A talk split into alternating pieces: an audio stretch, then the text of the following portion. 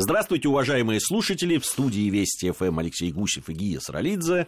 Диалоги о рыбалке в эфире. Всем привет. Межсезонье наступило. Накрыло наш межсезонье, да? да. Ждали, ждали. Сначала глухозимье. Нет. Смотри, что происходит. Потом, потом, ну вот, последний лед, сейчас оторвемся раз, и нету льда. И нету льда. И нету льда. И, нету и что теперь делать? Ранняя весна в этом году. То есть что получается? Зимние снасти можно отложить, либо пользоваться очень э, опасными участками водоема, где мы к лед... этому не призываем. Абсолютно, где лед наоборот превратиться опять в свое жидкое состояние, а, совершенно не рыбалка это, да, это экстрим. А спиннингисты могут сколько угодно точить свои блесна, нерестовый запрет. До свидания. До свидания, ребята, до середины лета, когда этот нерестовый запрет кончится. Остается что? Поплавок. Удочка. С двумя крючками. Да, не более. Однако сейчас такое время, что удочка с двумя крючками – это некомфортная рыбалка. А кое-где уже еще лежит снег, вода несет всякую муть, рыба готовится к нересту и как правило, питаться отказывается, либо делает это неохотно, у нее другие события в жизни грядут, и на рыболов она не обращает внимания. Как быть?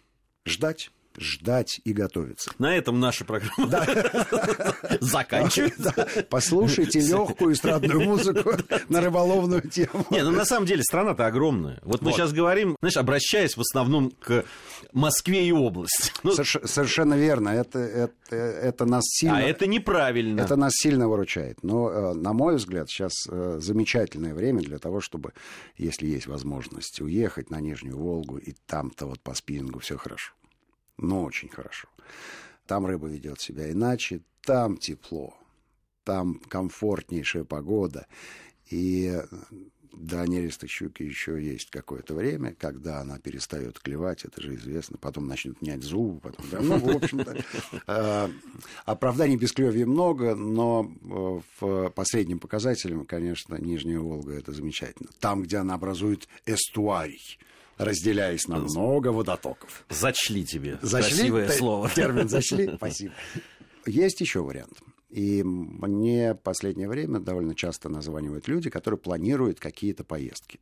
А поскольку на водоемах э, не везде э, есть возможность порыбачить, а, то появляется свободное время, и можно очень подробно рассмотреть варианты, э, которые предлагаются на, допустим, май июнь и дальше. Всем недавно у меня состоялся подробнейший разговор относительно Коста-Рики. И в этой связи мне бы хотелось вот какую тему затронуть. Рейтинг рыболовных мест. Мы в свое время э, говорили на эту тему, но не подробно. А я задумался, и мне стало интересно, по каким критериям, по каким показателям рыболовы э, подходят к оценке того или иного рыболовного места. На самом деле э, ответ лежит на поверхности, он очевиден. Самое главное – наличие рыбы. А дальше наступает любопытная подробность. Как правило, люди едут э, туда, где есть место проживания, им понятно либо это какой-то лодж, если это заграничная история, или гостиница, рыболовная база, ну, на худой э, конец палатка. А на совсем худой конец э, переночевал в машине, быстро половил рыбу, впрыгнул в машину, забил э, багажник пойманной рыбы и уехал обратно.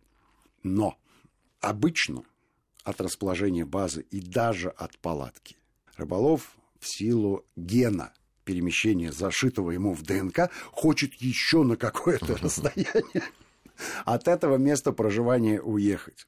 И, соответственно, вот вторым показателем, вторым показателем, по которому оценивается рыболовное место, это а, доступность или легкая доступность вот этого вот расстояния, которое хочется преодолеть. В моем любимом месте Хардинас Долорейна это решается идеально. Там есть семь больших яхт рассчитанных на 10-12 человек каждая. Ну, рыболов. Это про Кубу сейчас про идет Кубу, речь, да. Да, речь идет про Кубу. И вся вот акватория этого заповедника поделена на семь зон. И каждый день яхта вместе со всеми обитателями перемещается на новое место лова, ориентируется на лов а, определенного вида рыб, который популярен ровно в этой акватории. И ни одного конкурента вокруг нет. Более того, ты точно знаешь, что а, ты посетишь все эти места в течение недели, которая длится тур, и это, по-моему, идеальная организация. И Просто идеальная. Организация идеальная. С финансовыми возможностями надо быть а, выдающимися для того, чтобы Гла- туда Главное, попасть. что и в складчину-то не получается. Так, ребята, семь человек скинулись, и я вам все расскажу. Да, вот именно так. Именно так. Все-таки понятно, что э, ну, затратив там определенное количество денег э, и своего отпускного времени, в общем, конечно, можно и в межсезонье оказаться в прекрасных местах. Кстати, не обязательно так далеко, в том числе и в, в нашей стране можно найти такие места. Можно, можно, можно вот, согласен. Потому что ну, есть юг, есть... Э, да, там, Но есть юг, и давай тогда и, уж и на, есть на север. Да, давай где, на север где посмотрим. Пока там... На всех Карельских озерах, на всех без исключения, толстенный лед стоит отлично ловится налим, а еще ловится палия, замечательная рыбка семейства лососевых. А еще ловится всякая всячина, типа ряпушки, но это уже посложнее. Но, по крайней мере, там э, активная, хорошая весенняя рыбалка. Добираться туда не очень. Карелия вот совсем такой э, край без сети шоссейных дорог. А есть одна дорога, Ну, есть зимники, которые, кстати, по весне-то перестают. Вот, они да. весенники. То есть это такой То есть... внедорожник-вездеход должен быть. Озера-то есть, и, ходу. и лед есть, а вот дороги к этим, к этим уже... Ровно поэтому там есть рыба. Да. Представь себе, если бы на этот лед вышло тысяча человек, и все, до свидания вот это всегда, с одной стороны, очень хочется и с комфортом доехать, и чтобы рыба была. И, ну, вот рыбалка такая вещь. Все-таки где-то надо потерпеть. Либо когда да. добираешься, ли, либо если хорошо добрался, то искать рыбу так. Ну, э, что тут греха таить? Конечно, водоемы доступны, куда можно ездить каждые выходные, они э, особо рыбой не радуют. Но зато они могут радовать отличной погодой, интересным общением себе подобными, ну и там пару хвостов коту можно принести. Если ехать за трофейной рыбой, которая может быть либо по размерным характеристикам трофейной, либо по гастрономическим качествам, тут уж э, надо, конечно, да, надо поднапрячься и в финансовом плане, и в э, физическом плане, потому что иногда приходится идти долго-долго, да, и снегоходы сейчас тоже не очень помогают. По, по крайней мере, вот э, по нашей последней поездке некоторые люди на снегоходах уже на лед выезжать не хотели. Ну, в общем, вы правильно делали, к чему эти риски. Потому что на таких больших водохранилищах, как Рыбинка, ну, это по весне стандартная история. С десяток снегоходов проваливается под лед. Но потому что по внешнему виду нельзя определить, он э, твердый или нет. Как, когда ты мчишься там со скоростью, ну, мчишься 15 километров, ну, мчишься. В три раза быстрее, чем пешеход. Эта информация необходимо все время держать в голове. Надо соизмерять риск и э, возможность э, добыть что-то трофейное. Мы про последний лед с тобой неоднократно говорили. Да, да, Все-таки да. это э, из области легенд все-таки из области легенд, особенно на Рыбинском водохранилище, где этого последнего льда э, сотни тысяч квадратных ну, километров, вообще... какой из них лосный кусочек. Про, про вот этот э, обман, да, вот это весеннего льда, конечно, одна из самых показательных историй, которая с нашей съемочной группой произошла в Казахстане. Да, на озере Маркоколь, да, да высокогорное озеро. А, любопытная история.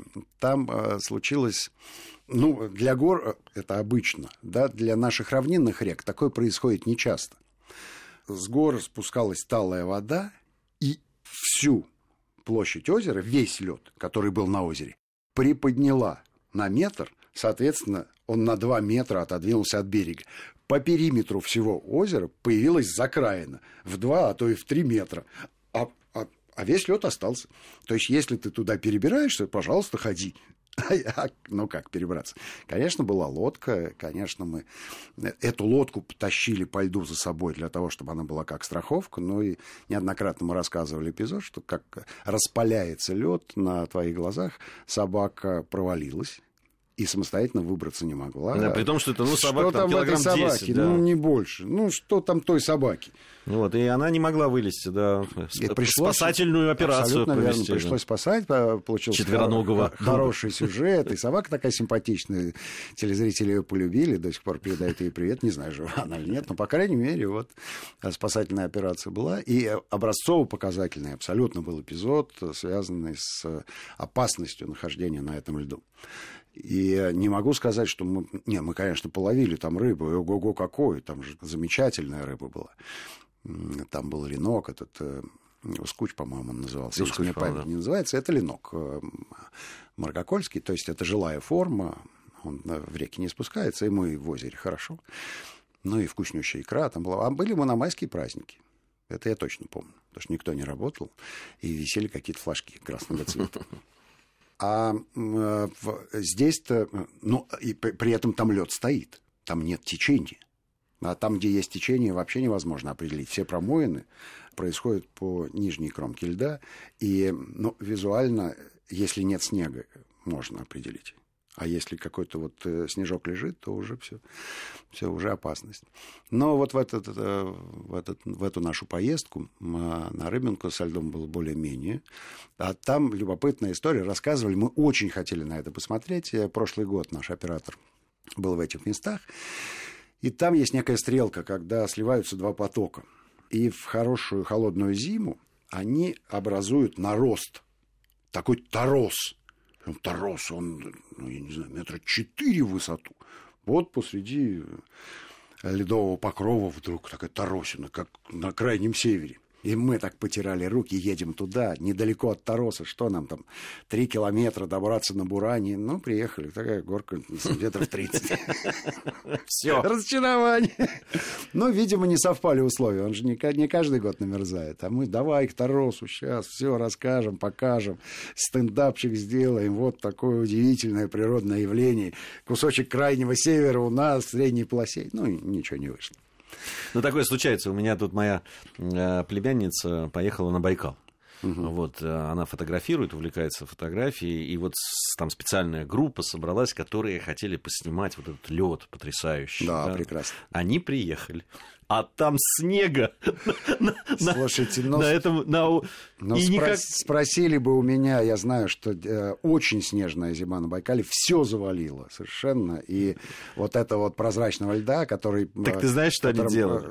Э, расчищали? Расчищали. Молодцы. Они Молодцы. расчищали. Вот это очень Говорит, надо... Вы не представляете, она выкладывала потрясающие, фантастические э, красоты фотографии, но для того, чтобы это сделать, пришлось потрудиться. Да, лед такая. А, а ты же недавно участвовал э, да, в э, каком-то совещании по Байкалу. Что там за события развиваются стремительно? Да, ну, я думаю, что мы в следующей уже части э, нашей программы угу. поговорим. Подвесим, подвесим морковку, да, да, чтобы мы, было да, интересно. действительно, я побывал на, это, в Государственной Думе, круглый стол проходил. Угу.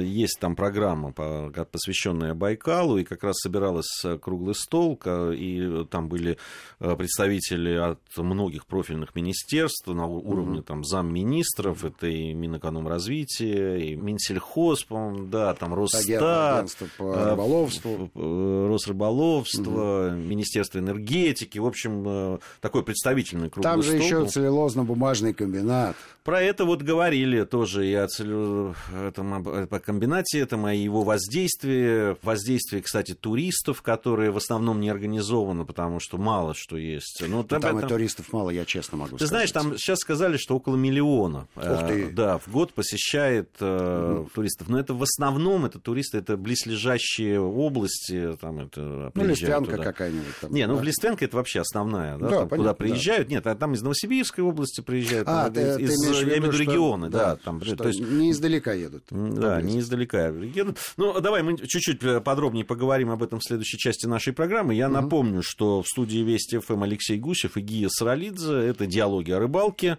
Э, совсем скоро мы вернемся в студию, э, сразу после выпуска новостей. Внимательно вместе с вами их послушаем и потом продолжим нашу программу.